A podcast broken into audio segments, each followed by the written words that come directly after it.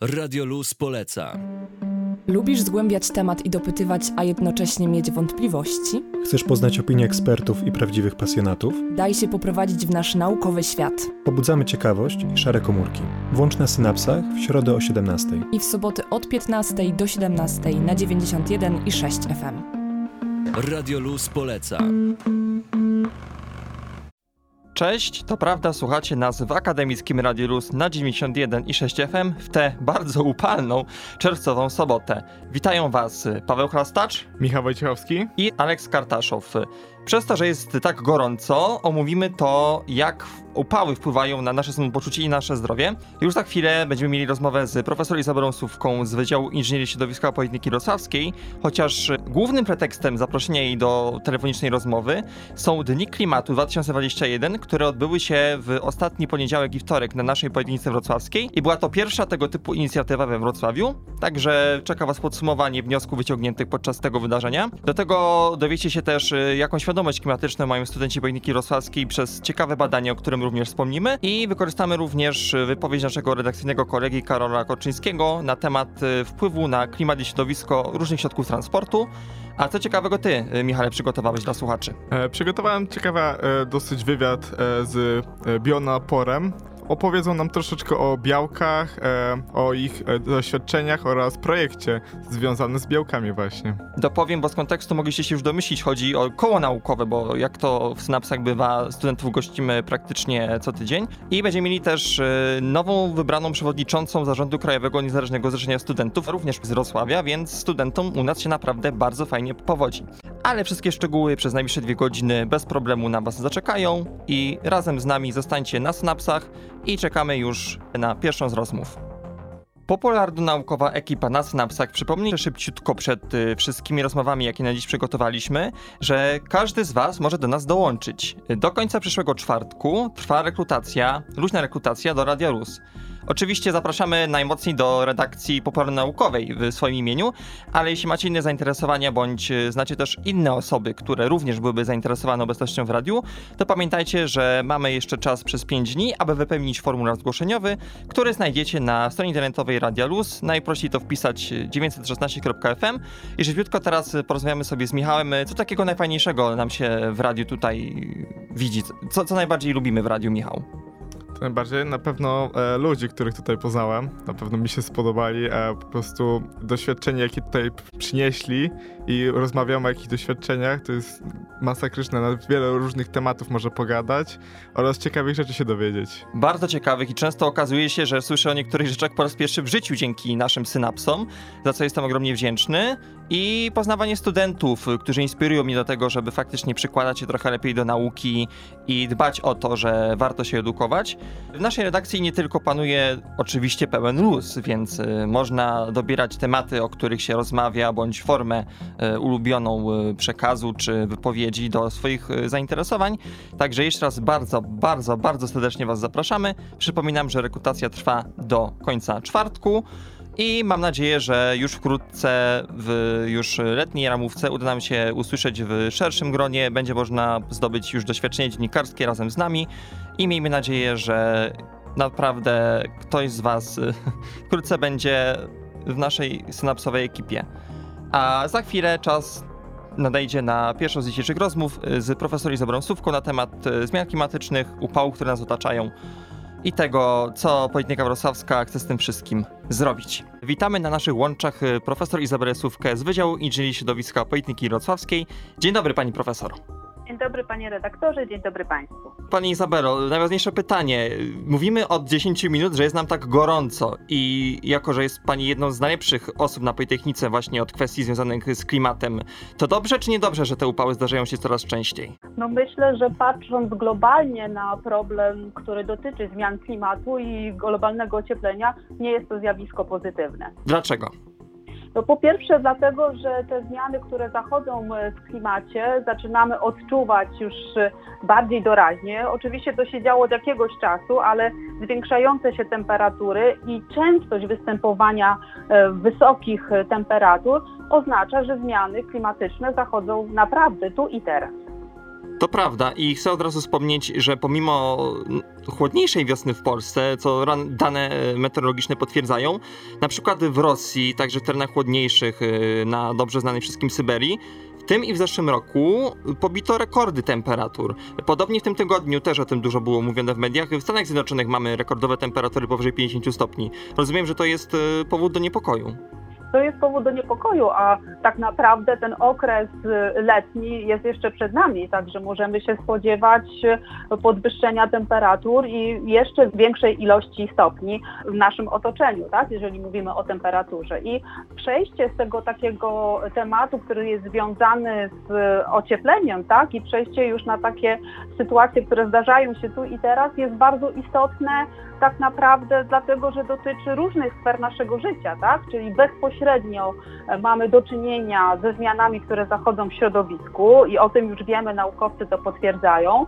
A druga kwestia to jest kwestia, która dotyczy nas bezpośrednio, czyli dotyczy naszego zdrowia, ale również w takim szerszym zakresie dotyczy e, ekonomii i gospodarki, tak? Ponieważ te zmiany, które będą i które zachodzą w środowisku, będą wymagały większych i szerszych działań związanych z adaptacją do tych zmian, e, z którymi mamy do czynienia.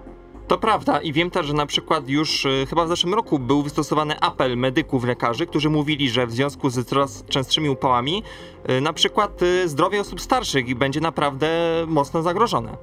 Oczywiście to jest kwestia narażenia e, os, grupy osób tych szczególnie wrażliwych, właśnie przede wszystkim w podeszłym wieku, ale też dzieci i osób z chorobami przewlekłymi, tak? czyli osób, e, które mają problemy z układem krążenia, również z układem oddechowym, e, mają kwestie związane z nadciśnieniem, tak? No i te wszystkie kwestie, które związane są z udarami słonecznymi też są bardzo istotne. Nie mówię już o takich skrajnych przypadkach jak oparzeniach, jak zmianach skórnych, tak? Także to, co jest związane bezpośrednio z wysoką temperaturą i oczywiście z wysokim promieniowaniem słonecznym, bezpośrednio może wpływać na nasze zdrowie.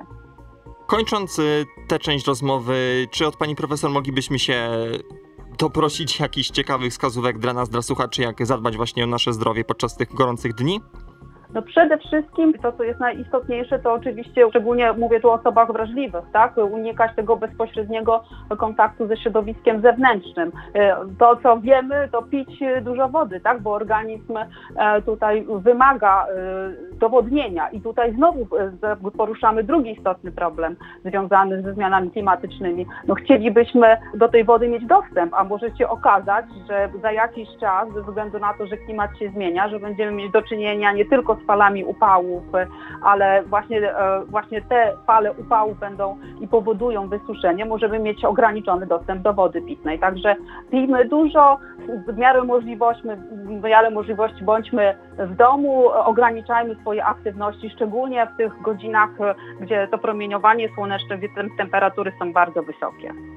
Tak, i raczej kremy z filtrem też są nam jak najbardziej wskazane. Oczywiście, to myślę, że to już wszyscy wiedzą e, i tutaj e, bardzo istotne jest, tak jak powiedziałam, żeby unikać tego bezpośredniego kontaktu z promieniowaniem słonecznym.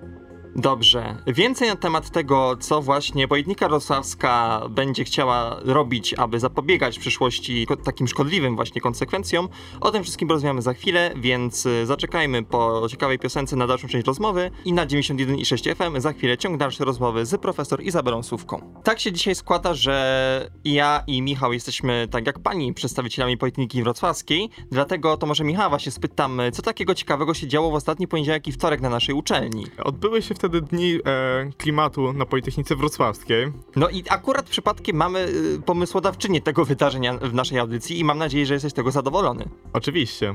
I pani profesor, rozumiem, też jest zadowolona, że ma okazję opowiedzieć już za chwilę o tym, co takiego się udało nam y, ustalić i porozmawiać podczas tych dwóch dni. Oczywiście, jak najbardziej. Więc słuchamy, jak pani odebrała to, co podczas tych dwóch dni udało nam się y, zebrać, że tak powiem, do kupy? Oczywiście tego rodzaju aktywność wymaga bardzo wielu przygotowań e, i zaangażowania. Natomiast całe wydarzenie, jeżeli mówimy już o dniach 14-15 czerwca, odebrałam bardzo pozytywnie. Po pierwsze dlatego, że pozwoliło nam jako społeczności e, Politechniki Wrocławskiej e, poczuć taką wspólnotę i dążenie do mm, realizacji celu, jakim jest przede wszystkim ochrona klimatu. To jest taka kwestia bardzo istotna, jeżeli chodzi o funkcjonowanie społeczności Politechniki Wrocławskiej. Tak? I zarówno tutaj mam przedstawicieli na myśli władz uczelni, jak i przedstawicieli społeczności w kontekście pracowników naukowo-dydaktycznych, jak i również pracowników e, administracji, czyli całą jakby od wewnątrz patrząc organizację jako Politechnikę Wrocławską, ale również to, co jest bardzo istotne i to, co zostało specjalnie wyartykułowane jako drugi Dzień Klimatu Politechniki Wrocławskiej, to pokazanie e, i zaangażowanie społeczności studenckiej, czyli i zarówno mam tu na myśli studentów studiów stacjonarnych, niestacjonarnych, jak i również studentów, e, którzy uczestniczą e, tak naprawdę i są aktywni, jeżeli mówimy o realizacji prac doktorskich, czyli doktorantów. Potwierdzam i też jako opiekunka naszej sekcji ochrony klimatu przy Kole Naukowym Environmental Team również miała Pani okazję przekonać się, że jako sami studenci również zaprosiliśmy przedstawicieli kół naukowych. To była między innymi y, moja pomoc w tej kwestii. Mi się udało, jak dobrze policzyłem, przedstawicieli aż czterech kół zaprosić na to wydarzenie, w którym oczywiście brałem udział, z czego jestem bardzo zadowolony. I tak pisząc sobie właśnie z tymi osobami, które miały okazję we wtorek z nami porozmawiać i wiem, że ta współpraca się nie zakończy. I teraz pytam Panią również jako Y, założycielkę, no i prowadzącą nasze Centrum Zrównoważonego Rozwoju i Ochrony Klimatu. Jakie mamy plany na najbliższą przyszłość? Czy podczas wakacji również jakieś aktywności mamy zaplanowane? Znaczy przede wszystkim oczywiście te aktywności, które mamy zaplanowane, jedno z najważniejszych to jest odpoczynek od takich codziennych y, spraw, od, od pandemii, ale z drugiej strony nie możemy zapominać o aktywnościach, które rozpoczną się formalnie e, w nowym roku akademickim, kiedy mam nadzieję wrócimy na uczelnię e, i wznowimy badania, e, między innymi właśnie w, i aktywności e, w kołach naukowych, mam tu też na myśli oczywiście zaangażowanie samorządu studenckiego, e, które pomogą nam określić to, co zostało zarekomendowane podczas drugich dni, podczas debaty, zresztą ze specjalistami spoza uczelni, czyli spoza Politechniki Wrocławskiej, takiego wzmocnienia i wskazania potrzeby pewnych zmian, z którymi powinniśmy się zmierzyć jako społeczność Politechniki, właśnie między innymi w kontekście zmian klimatu i przygotowania i zaangażowania e, no, naszych inżynierów w przyszłości, tak? czyli społeczności studenckiej do tego, żeby nabywać odpowiednie kompetencje i umiejętności, żeby się uczyć o zmianach klimatu, o tym, jak tym zmianom zapobiegać. Tak, i za chwilę jeszcze będziemy mieli ostatnią część rozmowy, gdzie wspólnie z Michałem przedstawimy, co sekcja ochrony klimatu ustaliła na temat e, dosłownie uczuć i wątpliwości studentów, więc e, już za chwilę przedstawimy wyniki raportu badania świadomości klimatycznej studentów Politechniki Wrocławskiej, który został przeprowadzony w grudniu ubiegłego roku i część z tych wyników była nieco zaskakująca, ale o co konkretnie chodziło i co nas zaskoczyło, o tym już za kilka minut. Zostańcie na 91 i 6 FM. Wracamy do omówienia Dni Klimatu Politechniki Wrocławskiej, które odbyły się w ubiegły poniedziałek i wtorek. Ciągle z nami na linii profesor Izabela Sówka i w tej chwili omówimy sobie aktywność studencką, czyli wspomniane kilka minut y, wcześniej badanie świadomości studentów i zacznę od y, takiego wniosku, który wiele osób y, zaskoczył najmocniej. I będę ciekaw Pani komentarza, dlaczego aż 52% y, osób, które wypełniły ankietę, nie jest przekonanych, że to właśnie rozwiązania technologiczne, inżynieryjne, y, które będą w przyszłości naszym zawodem, będą miały kluczowy wpływ na załatwienie, że tak powiem, tej sprawy, tak żeby to po prostu wyszło jak najlepiej. Myślę, że przede wszystkim jest to kwestia świadomości tak? I tego, że ukonstytuowania takiej prawdy, że to właśnie technologie, które my opracujemy jako inżynierowie, tak? Jako osoby, które mają te umiejętności y, właśnie techniczne, y, dostarczą takich innowacyjnych, sprawdzonych technologii, które pomogą y, zapobiegać zmianom klimatycznym. A może Pani podać jakieś przykłady działań, które już w tej chwili są u nas na Politechnice wdrażane, bądź y, są przygotowania do ich y, wprowadzenia w życie? Znaczy mam na, ma pan na myśli aktywności studenckie, No tak, no E, tak, co pani wie, co się już dzieje u nas? No, pro, proszę pana, ta aktywność jest bardzo szeroka. Jeżeli zaczniemy jakby od podwórka Politechniki, jest to kwestia realizacji e, i kwestia przygotowania koncepcji w ramach chociażby konkursów studenckich, które e, są e, organizowane. Ostatnim tego, konkurs, tego typu przykładem tego typu konkursu jest EcoPWR, gdzie e, wystąpiliśmy jako z tym tematem głównym o przygotowanie e, koncepcji instalacji dla Politechniki Wrocławskiej. To tak na gorąco, ale oczywiście e, koła naukowe, e, które funkcjonują, przykłady tych działalności widzimy, czyli ta łódź solarna, e, czyli wykorzystanie tej energii solarnej, jeżeli chodzi o napęd takiej łodzi, jeżeli chodzi o przebudowę bojlita, tak, czyli już też promowanie tych aktywności, które związane są z napędem elektrycznym, tak, jeżeli chodzi o działalność sekcji ochrony klimatu, tak, to przeprowadzanie tych badań ankietowych, opracowanie propozycji kursów, które są związane e, i zidentyfikowanie, zinwentaryzowanie tych kursów, zdiagnozowanie, gdzie takich kursów brakuje, to są te wszystkie aktywności, które jako przykładowe można podać. Jeżeli chodzi o samą Politechnikę, to jest kwestia właśnie powołania centrum, e, to 11 grup roboczych, które w określonych tematykach e, inwentaryzują e, dane, procesy, które w Politechnice się, dzieją, po to, żeby Politechnika była właśnie niskoemisyjna. Tak? Te procesy oczywiście wymagają czasu i inwestycji, więc te aktywności i przy udziale właśnie społeczności studenckiej to się odbywa. Tak? Te, te aktywności się dzieją. Ostatni przykład to w miejscu juwenaliów zorganizowanie zorganizowanie tego festiwalu w ramach festiwalu, tak, y, y, chociażby tego dnia, dnia, gdzie studenci zaangażowali się i oczyszczali pewien określony obszar miasta, Wrocławia, tak, bo jesteśmy nierozwiąz- nierozwiązanie. Ostatnio też zainicjowane były kwestie i są zainicjowane kwestie związane z mobilnością, e, z ekomobilnością na terenie kampusu, także to wszystko równolegle się dzieją i bez wątpienia jak społeczność studencka e, wróci na teren kampusu, e, to jeszcze bardziej wzmożymy pewne aktywności. To prawda i właśnie z wniosków końcowych naszego raportu, który przygotowała sekcja ochrony klimatu, której jestem e, członkiem, powiemy też słuchaczom, żeby mieli świadomość, że my jako studenci Politechniki Wrocławskiej mamy podstawową wiedzę na temat globalnego ocieplenia, ale określenie dokładnych przyczyn czy potencjalnych zagrożeń już okazało się problematyczne. I właśnie oczekujemy, żeby nawet nie tyle tworzyć często osobne kursy, tylko do obecnie już istniejących przedmiotów dodawać konteksty, które pokazują, że na przykład jak tworzymy jakieś maszyny, jakieś technologie, to możemy przy okazji zastanowić się, jak to zrobić tak, żeby to było po prostu bardziej przyjazne klimatowi. Według takiej studenckiej skali ocen wiedza studentów wyszła na takie 3, na takie 69% niecałe, czyli jak wspomniałem, wiemy mniej więcej o co chodzi, ale jeszcze zdarza nam się często, czasem zbyt często utożsamiać jednak na przykład problem zmian klimatu ze smogiem, a to są dwa osobne, oczywiście równie poważne, ale osobne zjawiska. I studenci też y, chcą, żeby uczelnia i to, co właśnie z pani strony już jest y, nam zapewniane i wierzę, że to się powiedzie, żeby sama Politechnika Wrocławska i władze proponowały nam właśnie, jak możemy badawczo, czy projektowo działać już podczas studiów. Myślę, że właśnie to, że studenci chcą jednak działać, jest chyba takim najbardziej obiecującym y, podsumowaniem tej ankiety. Mimo, iż mamy jeszcze braki, to wiemy, jakie one są i dzięki temu, że już je znamy, to zakładam, że głównie z Pani pomocą y, przez najbliższe kilka lat y, poradzimy sobie z tym problemem, prawda?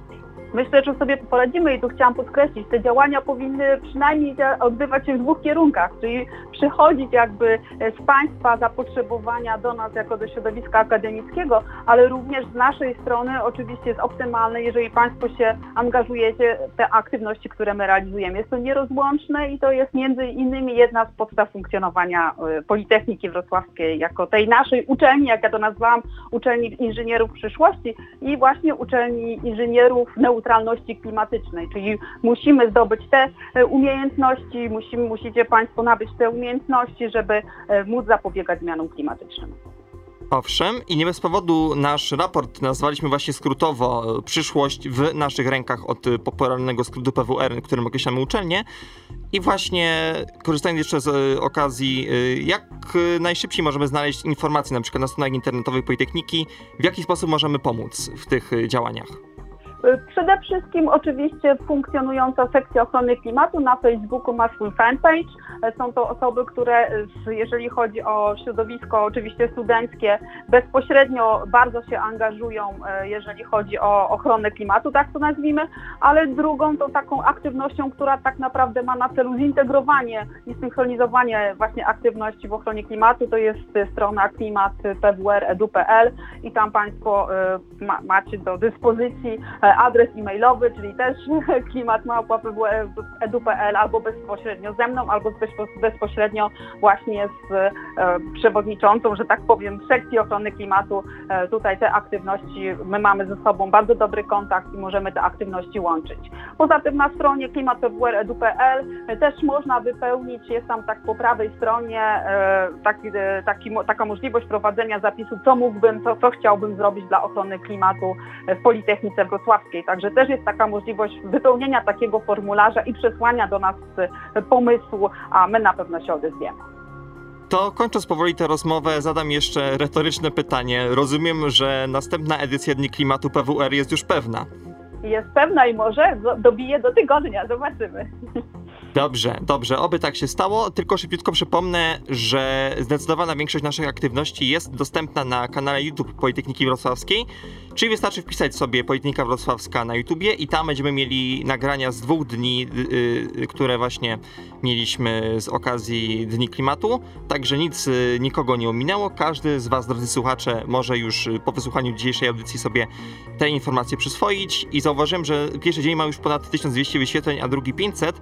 Także już dotarliśmy do jakiegoś naprawdę zauważalnego grona osób i miejmy nadzieję, że także z pomocą Was, y, nasi ukochani synapsowi słuchacze, również zwiększymy nasze zasięgi i pokażemy, że naprawdę Politechnika Wrocławska chce się stać uczelnią, której zależy na przyszłości studentów i chcemy aktywnie po prostu mieć wpływ na naszą przyszłość. Tak jest. Dziękujemy serdecznie za rozmowę, mimo takich warunków, gdzie naprawdę y, czuć, że niestety te upały dają się we znaki i żeby nie było naprawdę coraz gorzej, to Miejmy nadzieję, że uda nam się także na Wojtnice temu wszystkiemu zaradzić i mieliśmy okazję wysłuchać profesor Izabelę Sówkę, która pracuje od wielu, wielu lat na Wydziale Inżynierii Środowiska Politechniki Rosławskiej i miejmy nadzieję, że na naszej antenie usłyszymy się już wkrótce i na pewno naszej współpracy synapsowej na tematy klimatyczne z pewnością nie zawieszamy. Wszystko jeszcze tak naprawdę przed nami.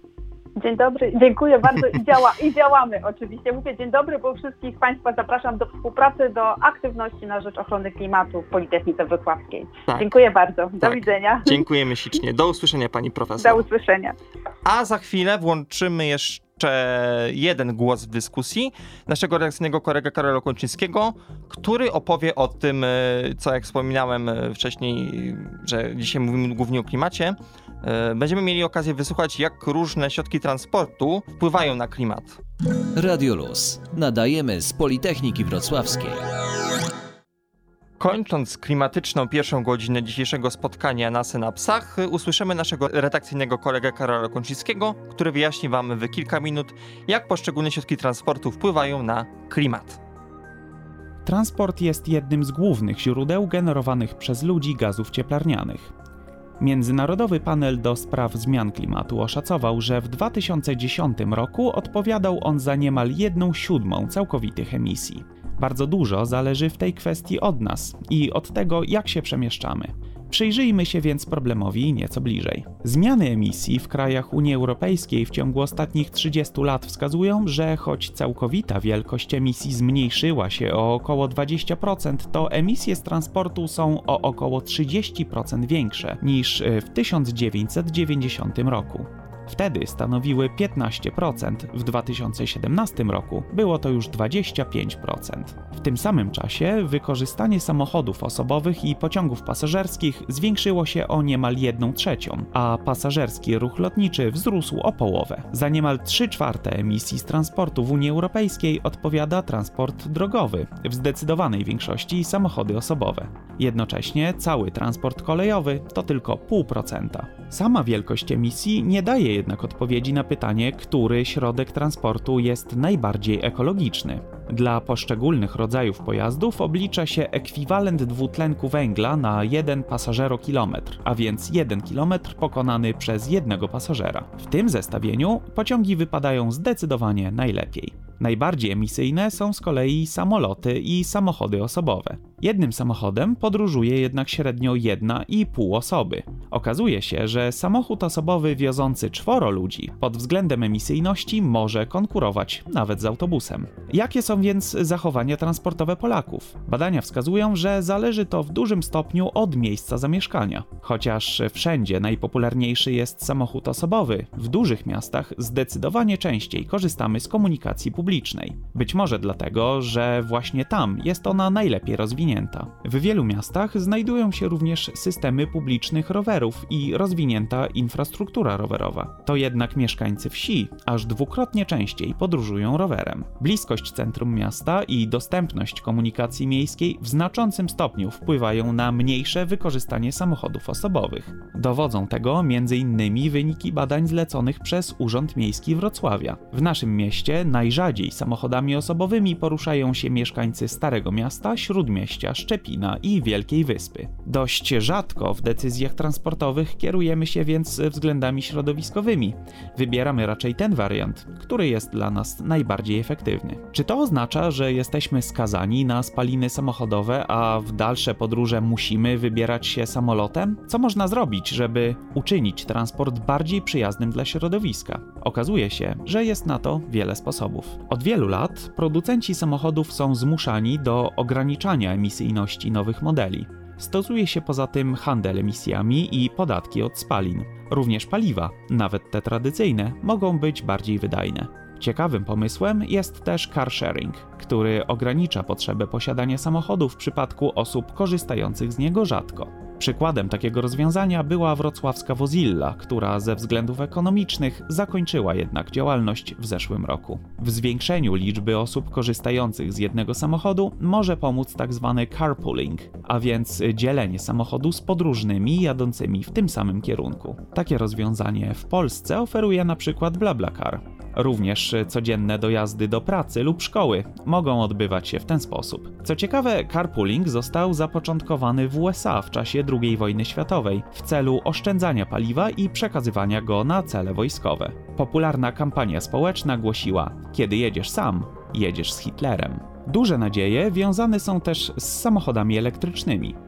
Ich produkcja co prawda szybko rośnie, ale niemal wszystkie są używane w kilku tylko krajach, z czego niemal połowa w Chinach, a około 20% w USA. Ich udział w całkowitej sprzedaży jest natomiast nadal znikomy. Ich upowszechnienie jest silnie uzależnione przede wszystkim od ceny i wydajności baterii. W tym zakresie w ostatnich latach nastąpił jednak ogromny postęp. Duże zagrożenie klimatyczne związane jest ze wzrostem popularności transportu lotniczego. W zasadzie jedyną atrakcyjną alternatywą dla niego, zwłaszcza w podróżach na średnie dystanse, jest kolej, a zwłaszcza kolej dużych prędkości. W tym zakresie zdecydowanym liderem są obecnie Chiny, gdzie znajduje się ponad połowa wszystkich tego typu linii kolejowych. Co jeszcze bardziej imponujące, niemal cała sieć powstała po 2008 roku i do roku 2013 zwiększyła się kilkunastokrotnie. Najwięcej zależy jednak od nas, od naszych decyzji transportowych i jakby nie patrzeć również wyborczych. Dlatego tak istotne jest zwiększanie świadomości społecznej. Dobrym sposobem na to są kalkulatory śladu węglowego, które uwzględniają również transport. Coraz częściej pojawiają się głosy, że należy je stosować przy sprzedaży paliwa lub biletów, zwłaszcza lotniczych. Kupujący mieliby obok ceny zobaczyć na rachunku również koszt, jaki za ich zakup poniesie nasza planeta. Okaże się, czy wkrótce takie rozwiązania będą rzeczywiście wprowadzone na szerszą skalę. My w Synapsach robimy to, co potrafimy najlepiej, czyli edukujemy wszystkich, żeby nikt nie był zaskoczony takimi zmianami. Natomiast w drugiej godzinie poruszymy więcej tematów studenckich i Michale, może ty zdradzić najpierw, co ty przygotowałeś. E, No tak jak już wspominałem na samym początku, e, porozmawiamy sobie o e, białkach, o kole naukowym AKN Bionanopor, A ja będę miał okazję gościć prezes zarządu krajowego Niezależnego Zrzeszenia Studentów. Wszystko w następnej godzinie. Do usłyszenia za kilka minut. Słyszymy się z niezmienionym składem, czyli Pawłem Krastaczem Michał Wojciechowski. i nasz realizator Aleks Kartaszow także pozostaje na swoim miejscu i dzielnie pomaga nam, aby wszyscy usłyszeli jak najciekawsze informacje ze świata studenckiego we Wrocławiu. I Michale, przypomnij jeszcze, o czym my w ogóle będziemy teraz rozmawiali? Będziemy rozmawiać teraz o białkach, o kole naukowym bionapor. Dobrze, o tym za chwilę, więc dajemy wam jeszcze chwileczkę właśnie na ochłonięcie przez te upały i do usłyszenia za jakieś 3 minutki, gdzie Michał przedstawi więcej na temat koła naukowego, z którym udało mu się skontaktować. Porozmawiamy sobie teraz trochę z Jakubem Wojciechowskim. Czekaj, czekaj, czekaj, ty, przepraszam, ale ty jesteś Wojciechowski, a nie jest Wojciechowski, to było zaplanowane? Nie, to nie było zaplanowane, też się zdziwiłem na początku, ale Dobrze, dokończ przedstawienie gościa. dobrze. Tak więc porozmawiamy sobie o kole naukowym AKN Bionapor. E, Trudna nazwa. Strasznie. Porozmawiamy sobie, czym się zajmują, powiedzą troszeczkę o swoich projektach, jakie akurat robią oraz skąd się wziął pomysł na projekty. Moim gościem jest Jakub Wojciechowski z koła naukowego AKN Bionopor. Witaj. Czy mógłbyś nam wytłumaczyć, czym się zajmujecie w waszym kole naukowym? W naszym kole naukowym głównie zajmujemy się białkami. Są to takie cząsteczki biologiczne, które w zasadzie są kluczowe dla funkcjonowania wszystkich organizmów. Pełnią one bardzo wiele skomplikowanych funkcji i są tak naprawdę e, potrzebne do życia, do funkcjonowania. Bez nich można powiedzieć nie byłoby życia. Nas szczególnie interesuje, co się dzieje, kiedy tak istotne elementy przestają działać albo zaczynają działać w sposób nieprawidłowy. Konkretniej, jak to ma wpływ na występowanie bardzo poważnych chorób. Nad jakimi projektami aktualnie pracujecie z waszym zespołem? Aktualnie interesuje nas e, taka grupa białek, które nazywamy białkami amyloidowymi. Są to białka, które, w których właśnie coś poszło nie tak, a konkretnie są to białka, które zaczynają się w sposób e, patologiczny zlepiać, tworzyć takie długie, włókniste kłaki, które mogą uszkadzać komórki e, i prowadzić chociażby do rozwoju takich chorób jak choroba Alzheimera czy Parkinsona. W naszym kole obecnie zajmujemy się próbą ustalenia, jakie fragmenty białek, jakie fragmenty ich sekwencji są kluczowe właśnie dla tego procesu agregacji, czyli tak naprawdę mm, jaka część, jakie części tych białek odpowiadają za to, że one się ten, a nie inny sposób zachowują, że tworzą właśnie takie złogi, które potem, które potem sprawiają problemy. Robimy to na dwa sposoby. Po pierwsze, tworzymy narzędzia bioinformatyczne, czyli próbujemy wykorzystywać e, komputery, algorytmy, narzędzia modelowania matematycznego, fizycznego, ale także techniki uczenia maszynowego, popularnie w dzisiejszych czasach nazywane sztuczną inteligencją, oraz e, badania takie stricte eksperymentalne w mokrym laboratorium. Tutaj głównie koncentrujemy się na wykorzystaniu technik spektroskopowych. W dużym skrócie można opisać jako po prostu e, świecimy na próbkę światłem określonej długości fali, po prostu patrzymy, które długości fali zostały przez próbkę zaabsorbowane, a które przez nią przeszły bez e, w zasadzie żadnej interakcji. Ale także oczywiście używamy tutaj szeregu innych technik eksperymentalnych, których można byłoby długo opowiadać. Natomiast jako koło jesteśmy otwarci na wszelkiego rodzaju inne pomysły, projekty. W zasadzie wszystkie takie zagadnienia biologiczne, okołobiologiczne czy medyczne, jeżeli tylko jesteśmy w stanie, mamy odpowiedni sprzęt y, i ekspertyzę, to jesteśmy w stanie pomóc zrealizować. Tego zapraszamy y, ludzi z własnymi pomysłami. Co was natchnęło, żeby zainteresować tym projektem? To jest dobre pytanie tak naprawdę. Dlaczego akurat to? Myślę, że dlatego, że tutaj e, Politechnika po pierwsze ma całkiem sporą tradycję, jeżeli chodzi właśnie o badanie takich układów. A dlaczego akurat białka amyloidowe? No przede wszystkim to jest e, temat, który e, pomimo e, tego, że od jakiegoś czasu jest już znany i sporo, sporo wysiłku zostało włożone w badanie tych białek, tak naprawdę jest to temat bardzo słabo poznany. Wiemy już co nieco, e, mamy jakieś pomysły, co może e, powodować, jakie fragmenty białek, ich sekwencji kwasowych wpływają na to, że one rzeczywiście zaczynają się w taki sposób zlepiać, ale ciągle pozostaje bardzo wiele niewiadomych. Niektóre okazuje się, że wiele takich białek, o których e, nigdy byśmy nie posądzali o możliwość tworzenia takich struktur w specyficznych warunkach środowiska, jak na przykład wysoka temperatura czy obecność e, agresywnych e, środków chemicznych potrafią zupełnie zmienić zachowanie takich, e, nazwijmy to, zdrowych białek i doprowadzić je do tego, że zaczną się nam niezdrowo Chciałbym się spytać was, co najbardziej lubicie w waszej działalności, waszego koła? Co was napędza, żeby kontynuować dalsze projekty? Co nas napędza, co, co najbardziej lubimy? Wydaje mi się, że przede wszystkim jest to bardzo fajnie interdyscyplinarny zespół, który, który udało nam się budować. Mamy ludzi z różnych kierunków studiów, z różnych lat, zaczynając tak naprawdę od pierwszego stopnia e, studiów, aż kończąc na doktoracie. Możliwość tak naprawdę prowadzenia prawdziwych takich badań, które rzeczywiście mają, mogą mieć realny wpływ na przyszłość, które rzeczywiście nie idą po prostu do szuflady, nie są to takie kolejne zajęcia, jak na wielu laboratoriach, które po prostu trzeba zrobić i nic specjalnie nowego nie wnoszą. Tak naprawdę za każdym razem przychodząc do laboratorium nigdy się nie wie, co nowego człowiek odkryje, co nowego, co nowego się trafi. Także wydaje mi się, że taka ciekawość świata to jest, to jest chyba najistotniejsza rzecz.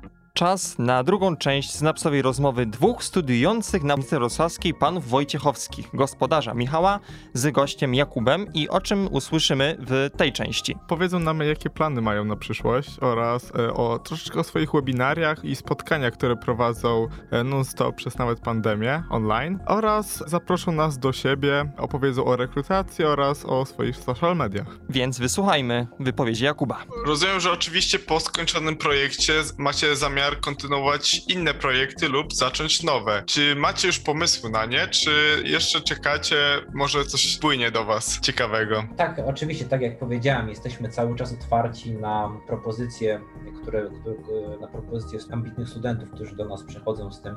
Bardzo wiele właśnie takich projektów, które zaczynały się z jakichś luźnych pomysłów, rozwinęło się w bardzo, bardzo ciekawe projekty, które potem często też e, przeradzały się w bardzo dobre prace dyplomowe. Natomiast jeżeli chodzi e, o nasze główne zainteresowania, to dalej zostajemy w tematyce e, białek amyloidowych. Cały czas rozwijamy narzędzia, które pozwalają nam skuteczniej i w sposób bardziej pewny przewidywać właśnie za pomocą technik informatycznych i matematycznych to zdolność do agregacji amyloidowej.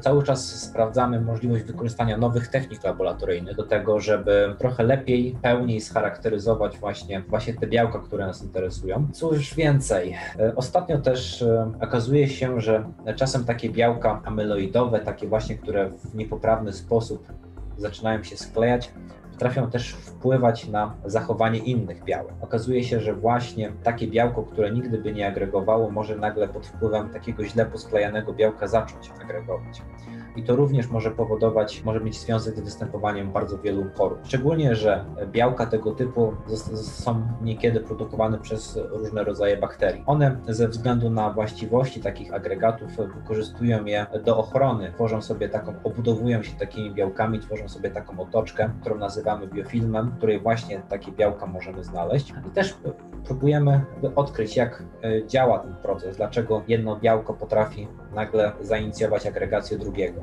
Przeglądając wasze social media, szczególnie Facebooka, zauważyłem, że macie spotkania, webinaria. Czy mógłbyś powiedzieć mi o coś więcej o tym, co robicie na nich i o czym mówicie? Tak, oczywiście. Jeżeli chodzi o nasze spotkania, to tutaj niestety mocno namieszała pandemia. Przed całym, przed koronawirusem spotykaliśmy się regularnie na cotygodniowych spotkaniach, na których omawialiśmy e, to, co się wydarzyło w ciągu tygodnia. Często różni nasi członkowie prezentowali wyniki, które uzyskali. Czasami też zapraszaliśmy różnych ciekawych gości z zewnątrz, którzy opowiadali o tym, czym się zajmują, albo o tym, jakie ciekawe techniki można jeszcze wykorzystać. Natomiast niestety teraz przez pandemię mamy trochę mniejsze możliwości, natomiast staramy się spotykać w formie elektronicznej, czego najlepszym wyrazem myślę będą webinaria, które się odbyły, organizowane wspólnie ze studentami z Bioinformatycznego Koła Naukowego Politechniki Śląskiej, z którymi kilku lat dosyć intensywnie współpracujemy i te webinaria są tak naprawdę e, kontynuacją już bodajże 3 bądź 4-letniej e, tradycji organizowania wspólnych warsztatów.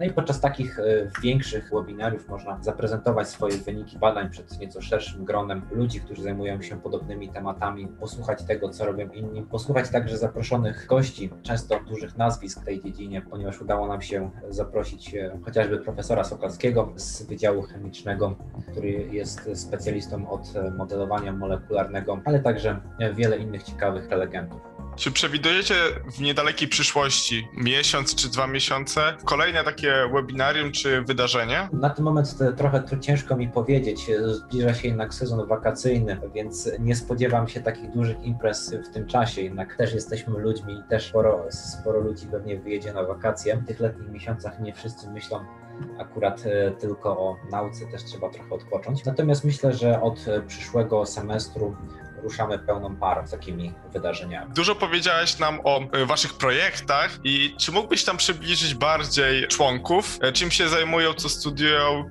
bo zapewne, żeby dołączyć do waszego koła, trzeba mieć jakąś wiedzę dotyczącą biologii i informatyki. Cóż, e, tak naprawdę tak jak wspominałem, zespół jest bardzo interdyscyplinarny. Oczywiście w dużej większości trafiają do nas osoby po takich kierunkach jak chemia, biotechnologia, inżynieria biomedyczna, aczkolwiek nie jest to wymagane. Mamy, mieliśmy też informatyków, przez nasze szeregi przewinęli się również matematycy, fizycy, elektronicy. Tak naprawdę każdy, kto jest zainteresowany tę matematyką okołobiologiczną, myślę, że znajdzie coś dla siebie. Powiem więcej, bardzo, bardzo cieszymy się, kiedy takie osoby z zupełnie innym doświadczeniem, z zupełnie inną wiedzą i zestawem umiejętności do nas przychodzą, ponieważ w pewnym sensie się uzupełniamy. Każdy może wnieść jakieś świeże spojrzenie na pewne tematy, a tak naprawdę e, wydaje mi się, że żadne studia tak w pełni nie są w stanie przygotować e, do, te, do, do tego typu pracy. Więc e, liczymy się z tym, że każdy, kto przychodzi, i tak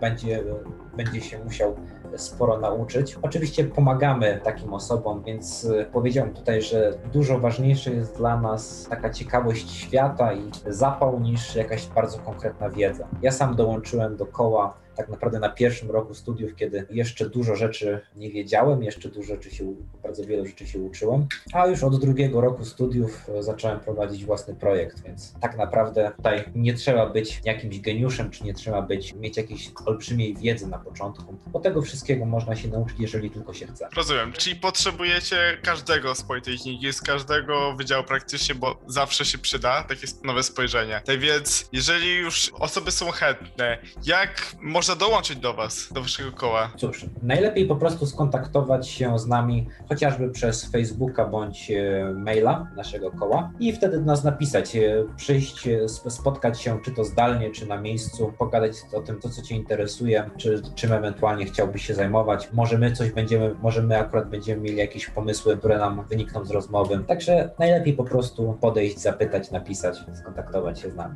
Myślę, że jakoś, jak, jakoś damy sobie radę. Rozumiem ale Facebook czy mail to chyba nie wszystkie wasze social media. Macie jeszcze jakieś? Na chwilę obecną to są nasze główne, nasze główne środki komunikacji. Jednak mimo wszystko jesteśmy bardziej grupą naukowców czy entuzjastów nauki niż influencerów czy, czy youtuberów, także no, to też, też, też może to być jakaś ciekawa, ciekawa droga, bo może jeżeli ktoś interesuje się właśnie popularyzacją nauki, ma do tego żyłkę, to też myślę, że taką osobę chętnie powitamy w naszych szeregach, która pomogłaby może właśnie opowiedzieć światu, czym, czym się konkretnie zajmujemy bo często właśnie w takiej pracy zapomina się o takim, nazwijmy to, aspekcie popularyzacji. Natomiast staramy się, staramy się gdzieś pojawiać też na imprezach typu DAS, czy Dni Zdrowia na PWR, no ale wiadomo, tutaj u, u nas raczej e, priorytetyzujemy tą pracę naukową, badawczą. Dziękuję Ci Jakubie. Był z nami Jakub Wojciechowski z Koła Naukowego AKN Bio Nanopor. Dzięki wielkie.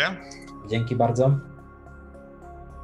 Rozmawialiśmy właśnie e, z Jakubem. Paweł, powiedz mi, czy chciałbyś dołączyć do nich? Zainteresowała cię ta rozmowa? Oczywiście, tylko problem naszej audycji jest taki, że z każdym kołem naukowym, z którym rozmawiamy, chciałoby się mieć styczność. Fajnie byłoby popularyzować naukę, o czym właśnie Jakub wspomniał, więc zapewne to nie jest ostatni raz, kiedy o tym kole usłyszymy w naszej audycji i zapewne on też będzie wdzięczny za taką informację, że jak najbardziej zapraszamy ponownie. Natomiast ja za chwilę przedstawię Wam sylwetki dwóch bardzo zdolnych rusackich studentek. I to nie byle jakich, bo mam na myśli niedawno wybraną, a konkretnie tydzień temu, przewodniczącą Zarządu Krajowego oraz wiceprzewodniczącą Zarządu Krajowego do spraw projektów w, w Niezależnym Zrzeszeniu Studentów, czyli takiej najbardziej prestiżowej organizacji studenckiej, więc jak zwykle y, nasze audycje są przygotowane z odpowiednio ciekawymi gośćmi, ale sylwetki Alicji i Oli poznacie dopiero za kilka minut. Czekamy na Was i do usłyszenia na synapsach. Wygląda na to, że popularno-naukowa redakcja Radia Luz będzie miała w najbliższej przyszłości dość sporo do czynienia z niezależnym zrzeszeniem studentów. Już za chwilę przedstawimy Wam pochodzącą z Opola, wybraną tydzień temu nową y, prezeskę, przewodniczącą Zarządu Krajowego właśnie wspomnianej organizacji, ale najlepiej o tym, z kim mówimy, czyli z Alicją Książek, opowie o tym ona we własnej osobie. Jak czujesz się po takiej nominacji? Cześć wszystkim, dziękuję bardzo za zaproszenie. Nazywam się Alicja Książek. Studiuję na Uniwersytecie Ekonomicznym we Wrocławiu, więc tutaj e, miasto e, radia. Jak się czuję? Na pewno bardzo szczęśliwa i bardzo dziękuję za zaufanie, którym zostałam obdarzona przez całą organizację. Na pewno to duże wyzwanie, też odpowiedzialność, też, też przyjemność, bo zawsze lubiłam i lubię działać dla studentów i z nimi współpracować. Możesz zdradzić, jak wyglądały obrady i Twój wybór na to stanowisko? Obrady trwały cały dzień, cały sobotni dzień. Na początku ustępujący zarząd krajowy otrzymywał absolutorium, a później już od połowy dnia, tak od około 14-15 yy, następowały wybory właśnie przewodniczącej, czyli mnie i, i całego zarządu krajowego. Wygląda to w taki sposób, że kandydat na przewodniczącego ma swoje wystąpienie, w którym opowiada całą swoją wizję wizję, jaką ma wizję e, organizacji, na czym chce się skupić. I później zadawane są, wiadomo, pytania e, do różnych tematów i następuje głosowanie e, nad kandydaturą przewodniczącej, przewodniczącego głosuje Komisja Krajowa, czyli przewodniczący organizacji uczelnianych z całej Polski, organizacji uczelnianych Niezależnego Zrzeszenia Studentów. Dlaczego postanowiłaś kandydować? Od kiedy studiuję, to działam w NZS-ie bo w październiku minie już piąty rok i zawsze lubiłam i lubię działać ze studentami na rzecz studentów i działając też w zarządzie krajowym w zeszłym roku, bo byłam wiceprzewodniczącą do spraw projektów, wiedziałam, że projekty to nie wszystko, czym chcę się zajmować, bo interesowały mnie też sprawy studenckie, sprawy prawne różnego rodzaju i stąd postanowiłam startować właśnie na to stanowisko, bo wiem, jak jest istotne, żeby te wszystkie sprawy, te projekty, sprawy studenckie i inne tutaj współgrały i, i wiem, że, że mogę tutaj dużo zrobić. Wspólnie, wiadomo, z, z całą ekipą. Rozwiniesz co właśnie takiego ciekawego i przydatnego studentom chcecie zrobić? Po pierwsze, chcemy kontynuować to, co już rozpoczęliśmy w zeszłym roku, czyli staranie się o lepsze wsparcie psychologiczne dla studentów. Stworzyliśmy projekt Centrów Pomocy Psychologicznej, który przesłaliśmy do Ministerstwa Edukacji i Nauki, który chcemy dalej konsultować, czy jest możliwy do wprowadzenia, czy jest w ogóle realny, czyli chcemy prowadzić takie konsultacje z, ze specjalistami. Dodatkowo chcemy też zbadać, a właściwie to już zbadaliśmy już niedługo v wkrótce wyjdzie raport y, Centrum Analiz NZS na temat mobbingu na polskich uczelniach. W tej kwestii też chcemy w tym roku działać, wyciągnąć wnioski z tego raportu i, i dalej współpracować, czy to z odpowiednimi osobami, czy z ministerstwem nad wypracowaniem rozwiązań, y, w zależności od tego, jakie, jakie będą wnioski z raportu, więc już wkrótce jego publikacja. Ale też chcemy się skupić na sytuacji socjalno-bytowej studentów, gdyż w 2017 roku został opublikowany raport Centrum Analiz NZS-u, który się nazywał e, Domy Studenckie w Polsce e, i chcemy go zaktualizować. Chcemy zobaczyć, czy ta sytuacja studentów się poprawiła i w zależności od tego, jakie będą wyniki raportu, będziemy podejmować e, działania. Wracamy do rozmowy z Alicją Książek. Paweł, powiedz nam, co będziemy teraz? Co będziemy teraz y, słyszeli? Us no dobrze. Y, usłyszymy więcej na temat y, wspomnień Alicji z okresu studiów, jak działa się w NZS-ie, co więcej rozwinie jako przewodnicząca zarządu i jakie będzie miała przesłanie dla osób, które na przykład w tej chwili po napisaniu matur, czekając niecierpliwie na ich wyniki, zastanawiają się, gdzie się zarekrutować. Poznamy lepiej Alicję. Zapraszam.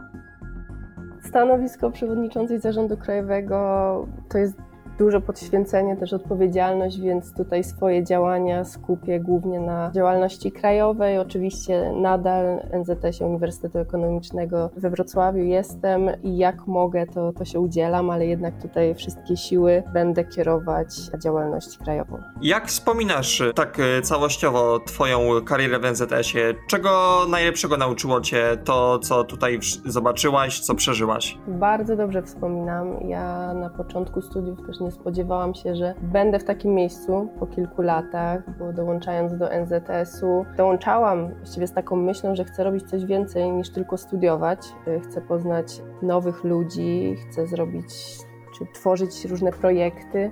Więc ja bardzo dobrze wspominam, bardzo dużo się nauczyłam w kontekście na przykład zarządzania zespołem, zarządzania czasem, ale też takiego racjonalnego podejścia do, do różnych tematów i analizowania różnych tematów z wielu stron, tak żeby podejmować dobre decyzje. Chciałabyś się podzielić ze słuchaczami czymś więcej na temat y, Twoich studiów i jak y, może do studiowania tego, co Ty będziesz chciała zachęcać, na przykład kandydatów, którzy właśnie się zastanawiają po maturach, gdzie złożyć swoje dokumenty rekrutacyjne? Rozpoczęłam studia na Uniwersytecie Ekonomicznym na kierunku Finanse i Rachunkowość. Dość ścisły kierunek, do którego zachęcam wszystkich maturzystów, gdyż po tym kierunku zarówno można pracować i w finansach, i księgowości, jak sama nazwa wskazuje, ale też są zajęcia z zarządzania zarządzania, czy też innych przydatnych umiejętności. Ja miałam na przykład y, zajęcia z wystąpień publicznych, co mi się bardzo przydało w NZS-ie na przykład i właśnie podczas ostatnich y, wyborów. Później też troszkę można powiedzieć przez organizację, z racji tego, że tutaj y, uczymy się zarządzania, tak jak mówiłam, zespołem, zarządzania projektami między innymi, to na magisterkę postanowiłam pójść na zarządzanie, tylko tym razem po angielsku, z racji tego, że też zawodowo pracuję pracuję po angielsku i stwierdziłam, że, że ten język jednak warto szlifować też, też na studiach, do, do czego bardzo zachęcam przyszłych studentów.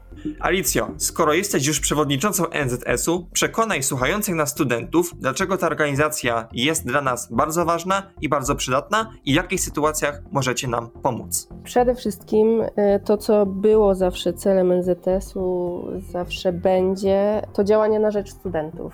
Y, więc jeżeli chcecie, drodzy studenci, czy to tworzyć różne projekty, jak na przykład y, Studencki Nobel, czyli konkurs dla najlepszych studentów, czy konkurs konstrukcji studentów, studenckich, y, konkurs przeznaczony dla młodych konstruktorów. Czy może też y, chcecie tworzyć y, szkolenia merytoryczne w ramach projektu Drogowskazy Kariery, czy też działać charytatywnie w projekcie Wampiriada, to bardzo serdecznie Was zapraszamy. Rozwijamy też swoją działalność, można powiedzieć, naukową, bo w zeszłym roku udało nam się zorganizować konferencję ekologiczną, więc jeżeli chcecie działać w kwestii ekologii, to także znajdziecie tutaj swoje miejsce i to, co jest myślę w NZS-ie jego siłą i to dzięki czemu e, istnieje już, już te kilkadziesiąt lat. Ostatnio mieliśmy 40 lat zarejestrowania i powstania też Niezależnego Zrzeszenia Studentów. To to, że zrzeszamy różnych działaczy o różnym podejściu, różnych poglądach, z różnymi pomysłami. Każdy tutaj znajdzie dla siebie swoje miejsce. Czy jako doświadczona studentka masz jakieś porady na sesję dla słuchających nas studentów? Tak, myślę, że tak i będę mówić to z własnego doświadczenia, żeby na pewno nie uczyć się na ostatnią chwilę, czyli nie zarywać nocek tuż przed egzaminem, lepiej się wyspać i działać z, z otwartą głową, z otwartym umysłem następnego dnia. Tworzyć sobie notatki przed egzaminami i korzystać, korzystać z nich, e, robić sobie powtórki. Na co Twoim zdaniem powinniśmy najmocniej zwrócić uwagę? Uwagę, jeśli wrócimy jesienią do stacjonarnej nauki? Myślę, że na pewno na to, jak będą się czuli studenci, którzy rozpoczęli swoją naukę podczas pandemii. Bo jak wiemy, cały pierwszy rok właściwie teraz, czyli studenci, którzy rozpoczęli swoją naukę w październiku zeszłego roku, nie mieli w ogóle styczności z uczelnią, więc na pewno trzeba będzie zadbać o ich komfort na uczelni i to, żeby byli dobrze, dobrze wdrożeni. W zależności od tego, jaka będzie sytuacja pandemiczna, bo tego nie wiemy, na pewno trzeba będzie zadbać o, o tą ochronę zdrowia studentów i też, tak myślę, takie konsultacje, co w tej nauce online może pasowało studentom, co się podobało, może część rozwiązań można po prostu połączyć i wprowadzić to hybrydowo, ale to są gdzieś tam moje przemyślenia, które myślę, że warto rozważyć, ale to też w zależności od uczelni, w zależności od zajęć, czy to są laboratoria, czy ćwiczenia, czy, czy wykłady, y, trzeba to wziąć y, pod uwagę. Jednak mam nadzieję, że, że uda się w październiku wrócić na uczelnię, bo jednak kontakt na żywo z drugim człowiekiem jest całkiem inny niż, niż przez komputer, niż online. Myślę, że jeszcze to, o co warto zadbać podczas powrotu studentów na uczelnię, to co wspominałam o tą sytuację socjalno-bytową studentów, czyli to, jakie one, oni będą mieli warunki, czy to w akademikach, czy to też będą mieli też możliwość wynajęcia mieszkania. Jak y, zachęciłabyś y, studentów, którzy na przykład, y, jak wspomniałaś, jeszcze nie znają smaku takiej stacjonarnej nauki, do dołączenia do Was, czy na Uniwersytecie Ekonomicznym, czy na innej uczelni we Wrocławiu już od jesieni? Dlaczego warto? Odpowiedź jest prosta. NZS zrzesza wspaniałych ludzi, tak jak już też mówiłam, ludzi o różnych zainteresowaniach, więc jeżeli studenci chcecie robić coś więcej niż tylko studiować, chcecie zdobyć też doświadczenie, które przyda Wam się w przyszłości, czy też jeżeli chcecie działać na rzecz studentów w sprawach studenckich, zapraszamy Was bardzo serdecznie do, do NZS-u. Działamy na kilkudziesięciu uczelniach w Polsce, nie tylko na uniwersytetach, ale też na uczelniach technicznych, więc każdy z Was znajdzie u nas swoje miejsce. Możecie działać w różnych projektach charytatywnych, merytorycznych, rozrywkowych, więc zapraszamy. Nic dodać, nic ująć. Radio Luz również zaprasza do dołączenia do NZS-u, a za chwilę poznacie niejedyną członkinię zarządu krajowego, która w zeszłotygodniowych obradach y, została wybrana. O kim mowa? O tym za chwilę. Czekamy na Was na synapsach. Zapraszamy do poznania ostatniej dzisiejszej gościni, ale oczywiście przez to nie mniej ważnej. Y, mowa o Oli Bodzioch, która studiuje prawo na Uniwersytecie Wrocławskim. Mamy zatem do czynienia z drugą wrocławską studentką, obecną w zarządzie krajowym Niezależnego Zrzeszenia Studentów i witamy Ciebie, Olu, na naszej antenie z Michałem. Witam Was bardzo serdecznie, cześć. Nawiążę zgrabnie do jednej rzeczy. Skoro jesteś wiceprzewodniczącą do spraw projektów, tak się akurat fajnie składa, że w Radiu Luz mieliśmy obecnych y, trzech z dziewięciu laureatów w skali kraju studenckiego Nobla. I dodatkowo do, y, przyznam, że te podcasty są już dostępne na Spotify Radia Luz. Do odsłuchania ich zapraszam wszystkich w wolnej chwili. Więc y, zacznijmy od tego studenckiego Nobla. Dlaczego akurat ty byłaś główną koordynatorką i jak oceniasz to przedsięwzięcie? E, ja byłam tą koordynatorką ze względu na to, że już w wcześniejszej edycji mocno się wkręciłam w organizację. Bardzo polubiłam ideę tego projektu, jako że to jest jedyny konkurs od studentów dla studentów. Bardzo, bardzo zaangażowałam się w tym, żeby znaleźć te perełki wśród moich znajomych i ogólnie wszystkich studentów w całej Polsce i pokazać ich światu. To sobie obrałam za cel i myślę, że mi się udało. Tak, tak, y, te rozmowy są naprawdę interesujące ale wzięłaś się nie bez powodu na stanowisku wiceprzewodniczącej do spraw projektów y, na skalę kraju. Dlaczego taka decyzja nastąpiła? E, myślę, że tak naprawdę e, to jest moja dusza, to jest moja pasja. Uwielbiam e, coś robić, uwielbiam cały czas działać, uwielbiam się rozwijać, a przede wszystkim uwielbiam sprawiać przyjemność, uwielbiam, gdy widzę, że inni ludzie odzyskują radość z tego, że projekty i są realizowane, bo Studencki Nobel to nie jedyny projekt NZS-u, więc dla mnie to jest ogromna pasja i przyjemność, że mogę się realizować w tej dziedzinie. Bardzo miło usłyszeć takie słowa. Zatem, co ciekawego planujesz na swoją kadencję na tym stanowisku? Otóż jak najdalej, jak najwięcej rozwijać projekty, żeby jednak jak najwięcej osób o nas usłyszało, nie tylko studentów, bo warto wiedzieć, jak dobre rzeczy się dzieją, nie tylko na poziomie nauki, tak jak Studencki Nobel, ale i też Wampiriada. E, to jest propagowanie idei filantropijnej, pomaganie drugiej osoby, czy na przykład maturalnie z NZS, tak jak mówiłam, że nie tylko do studentów, ale do maturzystów, którzy będą przyszłymi studentami. Pomagamy im przygotować się do tego najważniejszego egzaminu w życiu, e, tak naprawdę. E, I inne inicjatywy, tak jak Studenci dla Zdrowia, że tutaj angażujemy się i dbamy o to, by zdrowie psychiczne, gdzie w dzisiejszych czasach często się o nim zapomina lub spycha na drugi plan, staramy się rozmawiać na te tematy, by jak najbardziej ułatwić, uatrakcyjnić i e, polepszyć otaczającą nas rzeczywistość. Mogę spytać, podobnie jak Alicji, co najciekawszego spotkało Ciebie na studiach i w dotychczasowej działalności w NZS-ie tutaj we Wrocławiu? E, Co najciekawszego, myślę, że e, najciekawsze z tego, e, z całej mojej przygody na studiach to są ludzie, których spotkałam i, i to, co dla mnie zrobili, czyli swoją, swoją postawą, swoim nastawieniem do świata zainspirowali mnie do rozwoju. Tu uważam za najciekawszą rzecz, która na studiach mnie spotkała, a jeśli chodzi o NZS, to fakt, jak, jak bardzo dużo możliwości czeka dla takiego małego człowieka jak, jak ja na przykład, tak? Nie z Wrocławia, małego, pochodzę z małego miasta, studiuję we Wrocławiu, a tu się okazuje, że można robić bardzo fajne rzeczy. To tak podsumuję. A spytam jeszcze krótko, czy jeśli na przykład dołączymy do NZS-u, do czego e, zachęcaliśmy z Alicją, e, jesteście również otwarci na propozycje nowych projektów, nowych wydarzeń?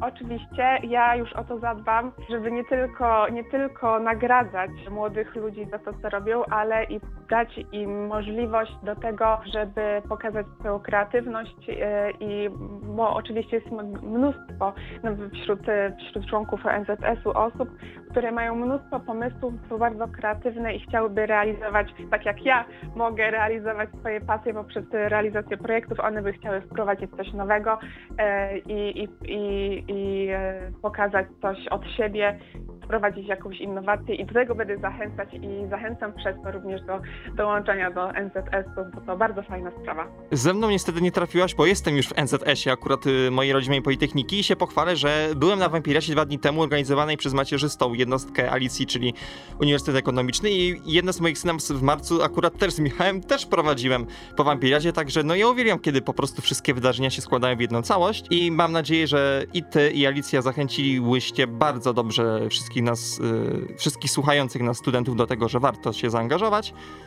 Dziękujemy Tobie bardzo za rozmowę w tym zabieganym sesyjnym okresie i życzymy powodzenia i żeby wszystko, wszystkie egzaminy poszły Tobie jak najlepiej. Bardzo dziękuję za rozmowę. A my z Michałem za chwilę pożegnamy się z Wami i zapowiemy, co będziemy mieć e, w najbliższych audycjach. Cóż, czas pożegnać się ze słuchaczami w tej naprawdę gorącej, gorącej audycji, którą poprowadziłem e, ja, Paweł Chrastacz z Michałem Wojciechowskim i z realizatorem Aleksem Kartaszowowem. I miejmy nadzieję, że nasze kolejne wydania będą równie ciekawe. W środę usłyszymy się z Karolem Kończyńskim, ale o czym będzie ta audycja dopiero się wszyscy dowiecie, bo czasami niestety one powstają w ostatniej chwili, ale wierzcie nam, że na pewno będzie to coś ciekawego. I życzę wam wszystkim danego weekendu i sobie przede wszystkim, bo jutro mam urodziny, więc powiedzmy ta audycja była dla mnie bardzo ciekawa, że akurat mi się udało trafić, być obecnym w takim momencie, także wszystkiego najlepszego i sobie i wam. I do usłyszenia w następnych snapsach. Prawda Michał? Dokładnie.